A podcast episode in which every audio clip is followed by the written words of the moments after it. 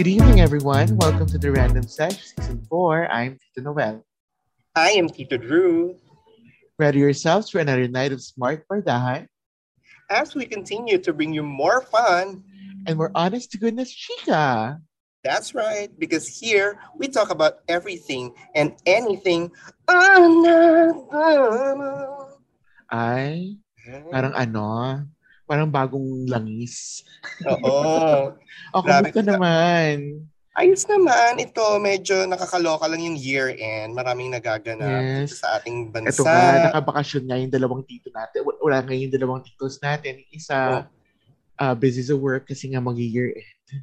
So, yung isa naman with family right now. So, Yeah. nakabakasyon siya. So valid. So, dalawa lang kami ngayon for tonight. Pero Oo. nevertheless, Nevertheless. ay ito pa rin. We're still, still, still thriving. Wait, to be honest, I was really looking forward to doing this Chris and Karina episode. oh my God. kwento, no? Kasi, kaya ganun yung tawag ko. Ano yan? Kami sa mga sa mga titos, kami ni Tito Noel ang ano, morning people. Maaga talaga kami magising. So one time na good morning ako sa kanya. Tapos sabi niya, good morning, Corina. Gumanon siya. So, so, ikaw si Chris. Tayo yung morning girls with Chris and Corina. Nakakaloka, di ba? So, ayun na nga, mag-year end na. So, for our listeners, uh, we are doing this still in December, uh, towards the end of the year. Pero hindi namin mapapalampas kasi itong, itong opportunity na to to interview the guests that we have tonight. Talagang yung very exciting and very educational itong magiging gabing ito Yeah. because of our guest. So matagal na namin siyang gustong ma-interview dito sa podcast and we're very grateful na ay, ito nga nagkaroon tayo ng pagkakataon. So, Yes. Lumuwag ang kanyang skin. yes. Tonight, we're honored to be graced by a woman who has pushed boundaries and is a shining beacon to our community. She is a writer, actress, content creator, and most of all, beauty queen. Twitter Titos, can you handle this? The first Miss Trans Global 2020, Miss Bella Habijan. Hi, I am Mela and I am here at the Random Sesh with your Twitter titos. Oh my God, I cannot help but smile with that kind of introduction. Maraming maraming salamat for the awesome words that you fed me before the beginning of this podcast. Hello sa inyo, Noel and Drew. It's so um uh it's such an honor to be here with you, to be invited here to sit down with you for a podcast session. Maraming maraming salamat. We're so ano, honored also that you're here. The the honor is mutual. I mean, when you asked uh, me on Instagram, sabi ko, oh, wow, um, there is an invitation. And usually I say yes to invitation, most especially when the ite- intention is all about educating the listeners or the viewers if it's an in, a video interview about our um uh ch- about championing LGBTQ plus rights. Yes. Yes. So, let's go straight into the interview. Yes. All right. So, hi, Mela. So, first of all, thank you for gracing our podcast. So, you're someone our community looks up to uh, because of what you represent. So, could you please walk us through your pageant? Let's talk about your pageant journey since ve- very in yung pageant. So, did you always know that you were going to be a beauty queen? I've always wanted. It was the dream. It was my first dream to be exact, to be Miss Universe. I was four when I had that dream. Lupita Jones was crowned during that time. She's from Mexico, Mexico, and she's now the current national director of Miss Universo Mexico. Mm. And um, when I saw her on TV, I knew that I wanted to be like her. More importantly, to be her.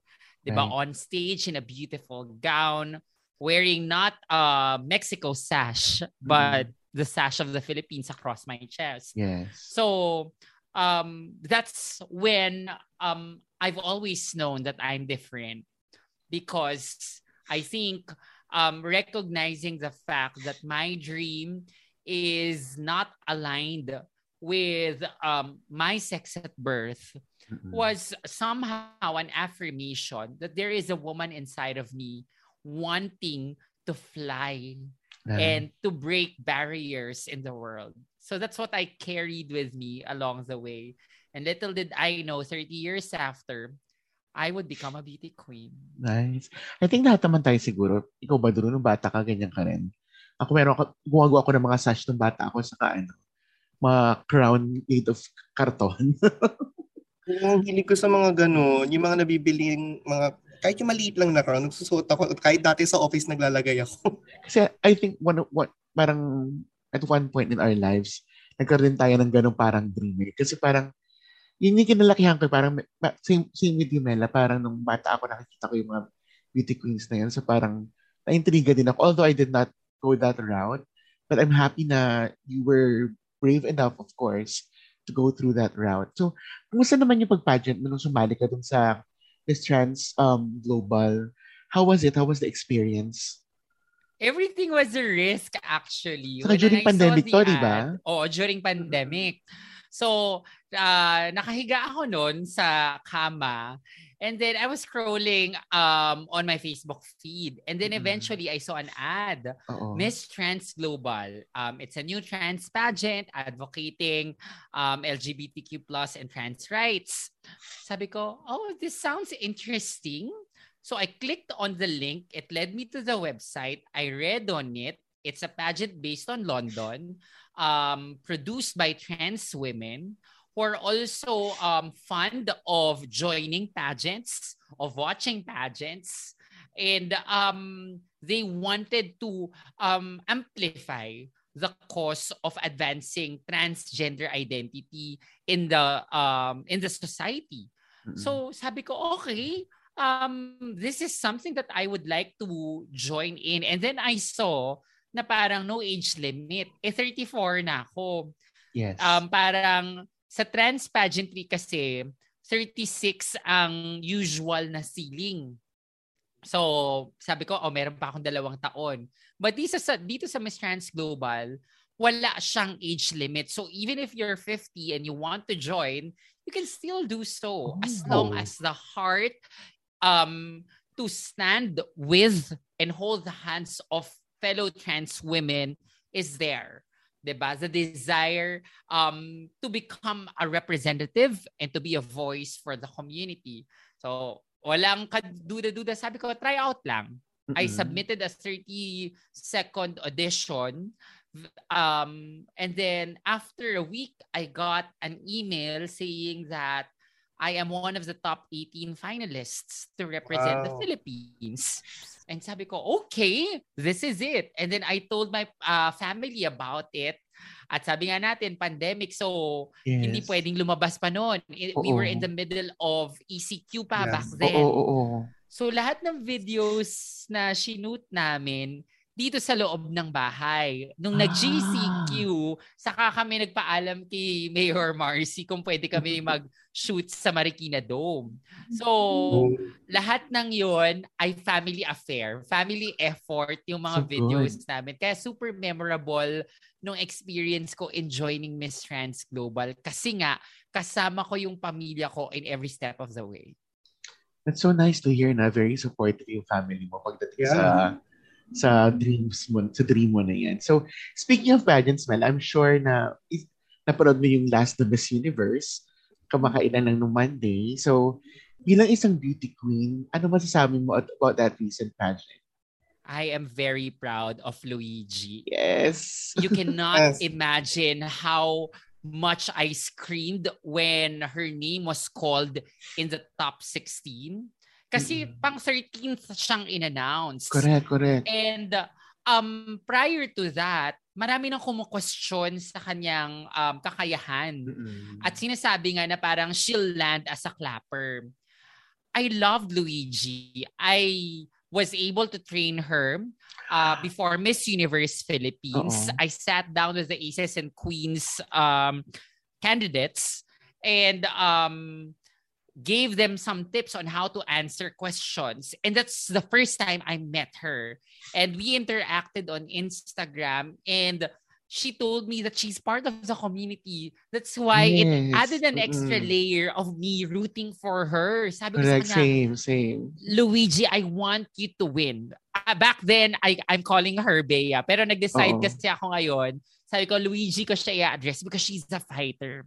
Mm-mm. So, yun yung unang ah, pagkakataon ko siyang makilala. And then nag-interact na kami sa Instagram. Um, I was so happy na parang nakapasok siya sa top 70, sa top 30, and then she won. yes. So ganun na lang ako kasaya.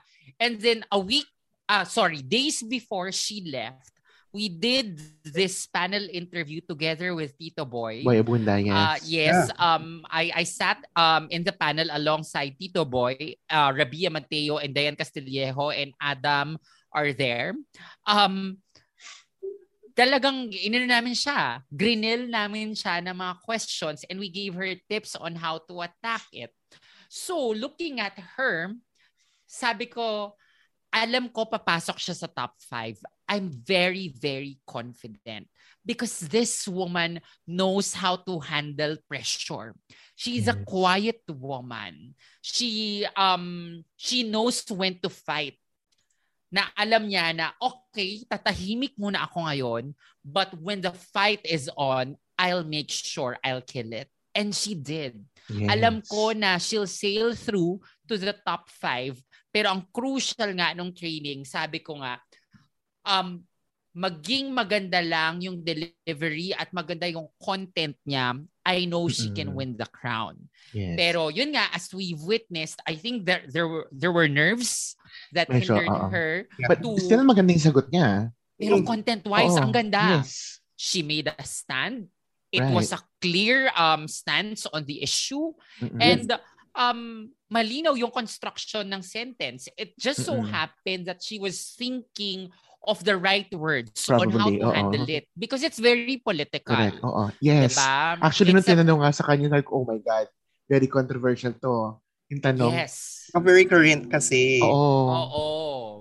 So, yun. Um, ako, masaya na ako that the Philippines proved through Luigi that we are a Correct. powerhouse. Yeah. Pero pansin mo ha, pansin ko lang, sorry. Kay Pia Words back, controversial din yung tanong. Kay Catriona, controversial din yung tanong about marijuana. Kay Pia yung US bases. Bakit pa puro controversial na tinatanong sa atin? Well, Magaling tayo sumagot. Diba? Hindi, I think kailangan nating tanggapin ang fact that pageantry has evolved through the years. And I'm sabagay. so happy with the direction that it has gone through. Because Yes. pageantry has become a political stage in which women can Yes. involve themselves in discussing social issues. Um, we are now knowing um, how they think um, and the impact of their answers are being heard Mm-mm. ganon na kaganda at kahusay ang tingin natin sa mga reyna ng Yes. pageantry ngayon. Kaya nga drain up ko na yung beauty sa pageant. Talagang Kasi-. Oo, ang pageant ngayon ay hindi pagandahan. Ang Yes. pageant ngayon ay kakayahan na makapagsalita, makapag-influence at maging kinatawan ng sino mang gusto mong bigyan ng representasyon. And in Miss Universe case, it's women, whether it be cis or trans, they're standing for all women of Right. all sizes, all colors, Colors. all body types across the universe. Yes. Mm, Well said. speak- no, speaking of trans, alam mo, dumadami na ang trans representation uh, and public figures sa iba't ibang bansa in different fields like you, di ba? You're on TV, tapos uh, they're, they're on TV, some are actors, some are in pageants, content creation. So right now, when it comes to trans representation, what do you think, Mela, yung ano, next frontier? I think we need to elevate na the um capacity of trans identity in different fields. At sinimulan na natin 'yan. In terms of media representation, nagkakaroon na tayo ng bidang trans actress at ng bidang trans actor. 'Di ba? Pose was a pioneer and Orange is the New Black through Laverne Cox, MJ Rodriguez. Right. Um, nakita natin ang kakayahan ng trans actresses. Um, ang ganda rin ng recognition sa ating mga trans actors. Um, I forgot his name but um, there's a trans actor who's so good doon sa um, ser- Netflix series The Politician. Uh, si uh, Ben um, nakalimutan ko yung uh, pangalan niya. Pero the the, the, the politician um starring uh, Ben, nakalimutan ko na. Basta I'm pretty si ben, sure oh. yung mga listeners nyo might be familiar with this. So meron tayong trans man actor doon. Sa Pilipinas, um, EJ ano, Hagerina is making diba? Sorry? Si Theo Germain. Yes, yes, si Theo. Yes, yes, yes. Um, dito sa Pilipinas, nag-open up. Nag-open up ang opportunities sa trans uh, people. So hopefully, makakita tayo ng iba't iba pang mukha ng trans women, whether it be on film, television, journalism, kasi meron na tayong trans doctor, meron tayong trans lawyer, meron tayong trans engineer, meron tayong trans teacher. Ang daming mga trans people across the fields right now, even trans military people. We just saw um, a trans Olympian recently 'di ba? Um representing New Zealand. She's the first ever trans woman to be in weightlifting and that's a huge milestone for all of us. So unti-unti, slowly but surely, we are occupying the spaces that we were once deprived of and we are unstoppable. And I'm happy that more and more people are opening up their minds in the idea of trans people occupying spaces. All right. So, um, pag-usapan ulit natin yung tungkol sa pamilya mo. So, nabanggit mo rin kanina, they were a big part of your journey during your pageant, di ba? At mukhang very supportive sila. So, uh, let's allow our listeners to get to know you naman. Uh, how was your household like before when you were a child? Saka, how were you like, how, how were you as a child? Bata ka pa. I know you said na yung, yung dreams mo nag-start when you were four. Pero how were you, how was how, how were you as a child and how was your family like around you? Well, my papa is very strict. That's number one. Um, kasi principal siya. School principal yung tatay ko. Um, And then exact opposite sila ng nanay ko. My mom naman is a classroom teacher. So, if my papa is the strict uh, dad, my mama naman is the nurturing one. So, ganun yung perfect balance nila. Papa is kuripot, mama is mapabigay, papa is the disciplinarian, mama naman comforts us whenever we are disciplined by our papa. So, ganoon yung nature. I'm the eldest of four. So, ang tendency is masunurin ako talaga oh. as a kid. One thing fascinating about me, kung ang daldal ko ngayon, tahimik ako noong bata. I guess ang nag-contribute doon ay yung fact na there's fear in me if um I am seen as uh, a gay kid. 'di ba? Laging mayroong ganong takot na ah, pag sinabing bakla, uh, mahina or katawa-tawa or 'di ba syempre sa henerasyon natin kasalanan ang maging bakla. Yun ang pagkakamulat sa atin. So ako I was quiet. What I did was right. I tried to excel in my academics. As in yun yung uh, parang um, kinailangan kong paghusayan because I needed to prove my worth to the people looking at me. Kasi ang tatay ko nga ay isang principal at ang nanay ko ay teacher. So may mga kakilala sila around.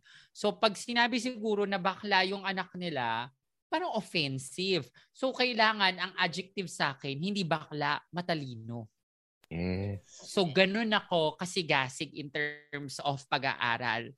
Um, I may be quiet but I made sure that I excelled in the field uh, in sports lang ako hindi nag-excel. Oo. Pero sa sa lahat ng subjects, um, minake sure ko talaga na magaling ako dyan. English, math, science, even yung edukasyong pantahanan at pangkabuhayan. Uh, meron kasing part doon, hele yon sa iba. Uh, may pambabae at saka panlalaki. Ako yung best ng EPP pambabae. so yun. Parang pare-pareho tayo ng pinagdaanan, ano? Kasi sa, Ano? yung, yung kasing time back then talagang hindi pa ganito ka-acceptable, accepting yung society. So, we had to prove ourselves talaga in another way para lang hindi tayo ma-judge. So, parang same naman yung pinagdaan natin lahat. Sa Oo. true. Parang we have to work twice as hard so that we we, we get treated properly. Oo. Kailangan pag nasa school ka, matalino ka, mabait ka, alam niyo, everything has to be right Yeah. para lang hindi ka ma-ostracize. Times were different then, no? Oo, times were different then and talagang nag-resonate sa akin yung ano, sinabi na yan ni Miss Mela. Yes. So, yung so growing up, was there a moment or uh, is there a moment uh, or do you remember when you knew na ay hindi ako lalaki? Then when you came in terms with that, how did your thinking change at that moment? I think we also have to consider the fact that I come from a generation na hindi alam ang salitang transgender. Yes. Kasi sa generation natin, bakla pa lang ang orientation. At yung bakla, paminta ka, pwedeng durog o buo, or Mm-mm. pa-girl ka. Mm-mm. Yeah. Diba? So it was so hard to identify, but I already knew that I'm very feminine. I have the female energy. At queen ang tingin ko sa sarili ko. Every time I look at myself in front of the mirror, as in queenly pose with matching um pamewang pose, the pamewang power pose. So I I always had that orientation up until my friends began to transition because they learned what trans is. Yeah. And during that time, habang nakikita ko silang nagta-transition, dahil gay identifying man pa lang ako noon, naiinggit ako. Naiinggit ako kasi ang saya-saya nila. Parang they broke free from the prejudice na katawan nila nung pinanganak ay hindi tugma sa kanilang gender identity. And that made a difference. I saw how happy they were, and that happiness translated into an energy that I envied. Kasi sobrang powerful ng aking mga trans sisters. And that's when I started to reflect, am I transgender? But it was an on and off relationship with the word because at the back of my mind, I knew that my parents were um uh, very devout Catholics. My papa was a church leader or is still a church leader. And g- grabe na yung acceptance nila sa akin as a gay man back then when I came out. As Yeah. in, sabi ng tatay ko, eh, ano naman kung bakla ka? So parang ako, will it be too much if I come out as a trans woman? So nandun yung fear na parang baka hindi na nila kayanin na Yeah. yung tinatawag nilang boy sa bahay ay girl pala kasi boy ang palayo ko dito sa bahay eh. So, Talaga. oo. So I had that three-year discernment period in which I was hardly reflecting within, are you really a woman? And then I was given an opportunity after I ran for public office here in Marikina to just simply go back to the self. Kasi nung tumakbo akong counselor, I resigned sa ADS as a writer. So sabi ko, sana, ano yung next chapter ko? Eh hindi ako nanalo as a counselor. So what's next for me? And then it it took me back to that question, who I am. So yung discernment period na yon sa latter part of that period allowed me to really see and take um take a deeper thought Yeah. and listen to the voice within. Tapos sabi ng transistor ko, halika punta tayong Hong Kong. Sa Hong Kong, babae ka. So, Wow. okay, sige. So, dinala ko yung dress ko, um, yung wig ko, yung makeup ko. Hindi ako marunong mag-makeup. Pero hinihiram ko yung mga makeup ng mga kapatid ko. Sabi ko, pahiram muna. Kasi ba, during that time, sumasali-sali ako sa mga binibining ABS-CBN. Kasi as a writer, meron kasing ano doon, pageant for Yeah. employees. Tapos ako yung finorward ng team ko, eh ako yung nanalo. So, um, alam nila na meron akong um, fascination talaga with pageantry. So, hiniram ko yung mga dress nila. And then sa Hong Kong, I felt free. Living my life as Liza. Ganun ko pa ini-introduce yung sarili ko. Kasi nung sumali ako sa binibining ABS-CBN, I was Liza Soberano. Ooh. So dinala ko si Liza sa um, Hong Kong. Kaya ganun ko kamahal si Liza Soberano eh. Because her identity, Liza, was crucial to my self-discovery. Kaya pagbalik ko dito, wala. I am a woman and I am proud of who I am. It changed my it changed my future after that. Nice. Applause, applause. Well, Yes. of that, no, na you you finally found who you are. Uh, I read this book. It's called Redefining Realness by Janet Mock. And uh, sinabi niya doon na what's happening in this moment is that trans people are taking more control over their narrative. Mhm. Is, is that the same for you? It is. It Mm-mm. is definitely. Mm-mm. Coming out as trans is taking control of our narratives because it is a statement with the world that uh, this allows us of this identity to say, no, my identity is valid and I can be it. I will be it and I'll show you that when I become it, I'll flourish. Yeah. And I did. And slowly, when I transitioned, dun na unti-unting natupad yung mga pangarap ko. Every time I speak before an audience, I tell them of my most painful heartaches. Di ba? Yung sasabihan ako na hindi ka pwedeng maging Miss Universe kasi lalaki ka kaya, paano ka maging Miss Universe? Yeah. Eh, naging beauty queen ako. Miss Trans Global. Dati pangarap ko maging singer. Pero sa isang audition, um, pumasa na ako sa first three stages. Yung dulo, lumagpak ako kasi sabi, confusing yung identity ko. Boses lalaki ako, pero kilos babae. So, ang confusing ko daw. And then eventually, when I transitioned, I saw myself on TV. Hindi ako kumakanta, pero umaarte ako. The chance to simply be a trans actress came about. So, slowly but surely, the affirmation of my womanhood led me to my dreams. Hence, I agree. We are taking control of our narratives because I became more confident. I became more assured when I affirmed my transness. Great. Nice. So, pero even in our community right now, di ba, um, there are still misconceptions about uh, what it is to be a transgendered person. So, what do you think is the one thing that we need to understand about it? When we look at the narrative kasi of LGBTQ+, sana maisip ng ating mga kapatid sa ating komunidad na kaya nga tayo LGBTQ+, because of diversity.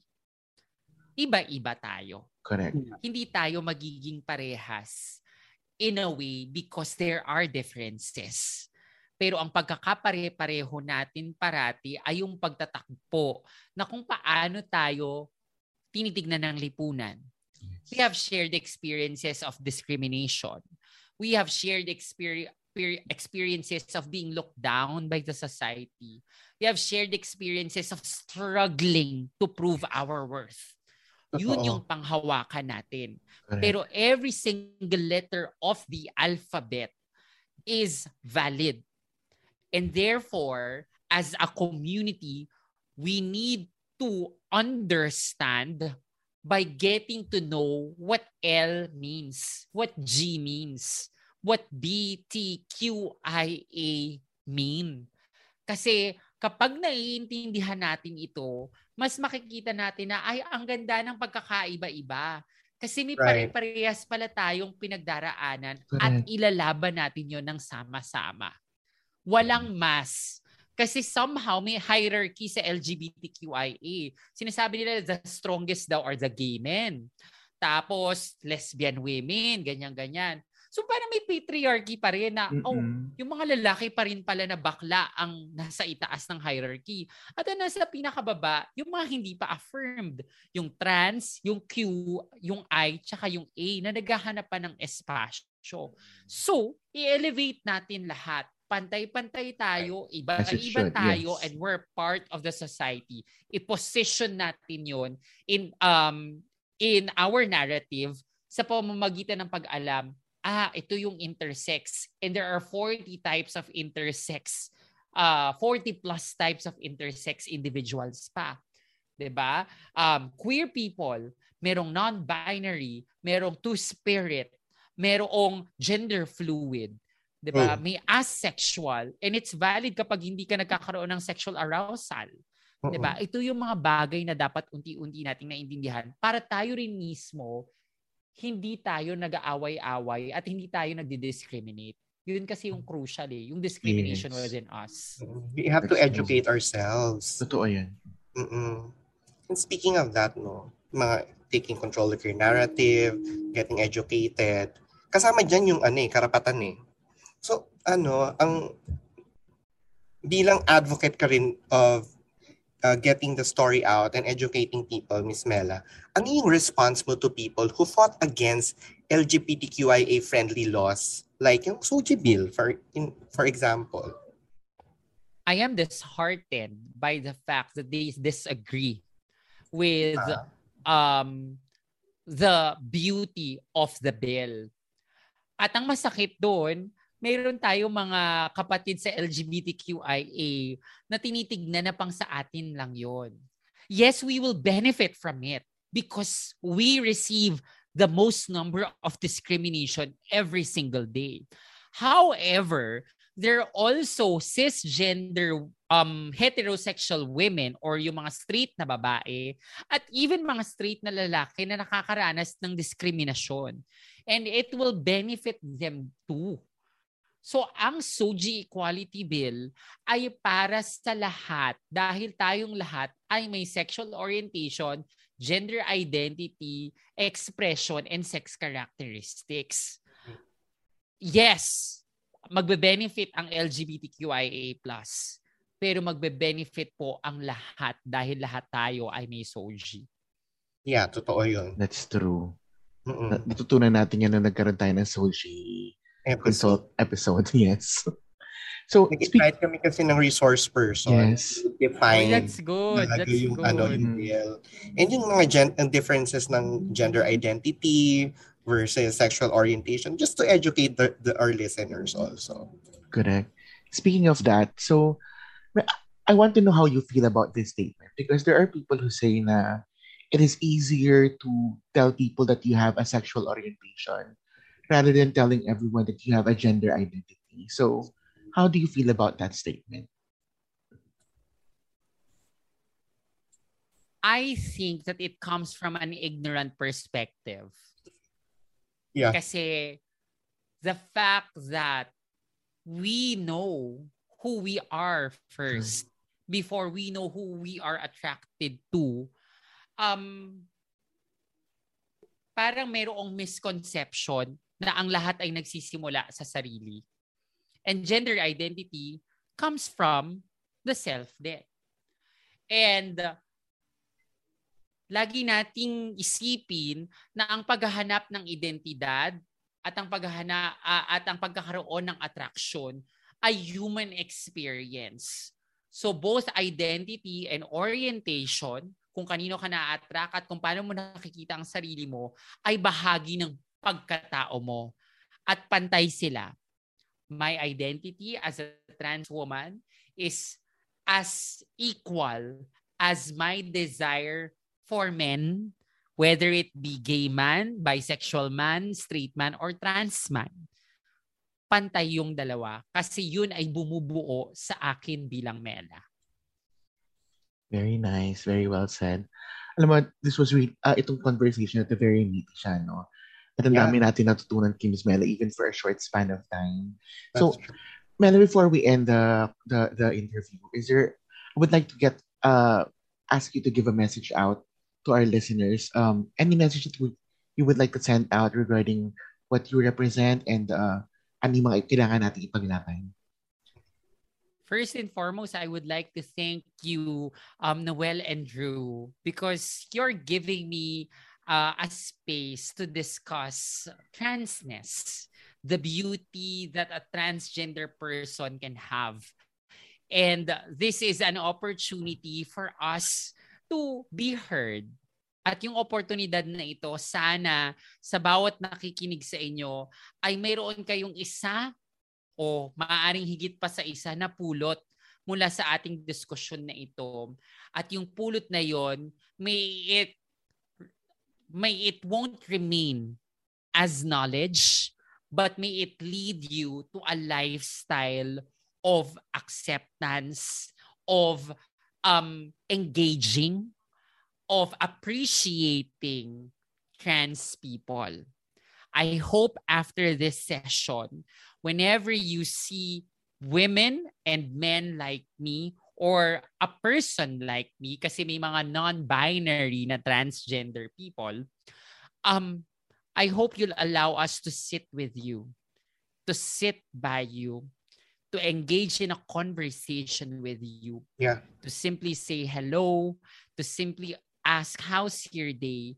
Kasi it is in the interaction that allows us to just simply say, oh, you're a wonderful human being and I can learn something from you.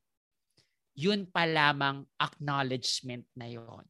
And may this openness resonate as a lifestyle na pwede ninyong ipamana sa inyong mga kaibigan at even sa inyong mga kamag-anak, lalong Right. higit sa inyong mga anak. Yes. Nice. Very well said. So, So, Uh, Mela, is there anything else that you would like to promote? Like, for example, an ano ba yung pinag-aabalahan mo ngayon? You have any projects or any thing that uh, pwede ka namin mapanood uh, where your fans or uh, your followers can see you or ano, follow you? Uh, this is your chance to promote. Yes, um kahapon nagse well December 16 um nag-celebrate kami ng second year anniversary, a second anniversary rather for Manillennials. It's been on I Want for two years right now and it's one of the projects that I am very proud of. Manillennials is still streaming on I Want. I'm very active on socials. Um, you may interact with me on Instagram, Facebook, Twitter, and even on TikTok. Um, mag-usap tayo about anything. I'm a very political person because being trans is political. Dahil bahagi ng aking pamumuhay ay ang pag-asam na balang araw magkakaroon ako ng karapatan na kagaya mo na nakikinig ngayon. At yung karapatan natin, ayun ang magpapabuo sa ating pagkatao. Um, kung um, I'm very open-minded with any kind of conversation. If you want a safe space na makikinig lang, handa akong makinig para sa inyo. And sabi ko nga, ang pangako ko sa sarili, sa sarili ko, 2022 will be a stronger presence on my end.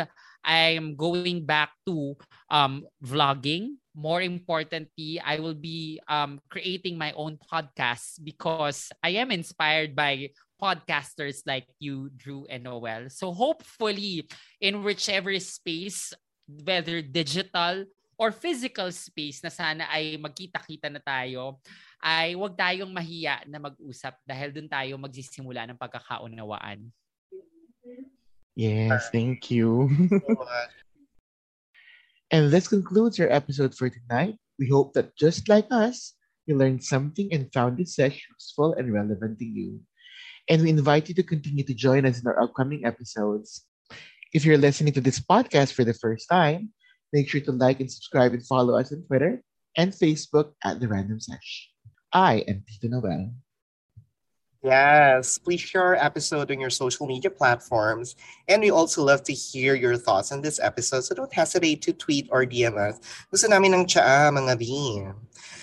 And now, in honor of our very special guest, Miss Mela, ang masasabi ko lang ay, parang spam, brick ham at Chinese ham, ako ay malinamnam, Vietnam! Tito Drew. Shoot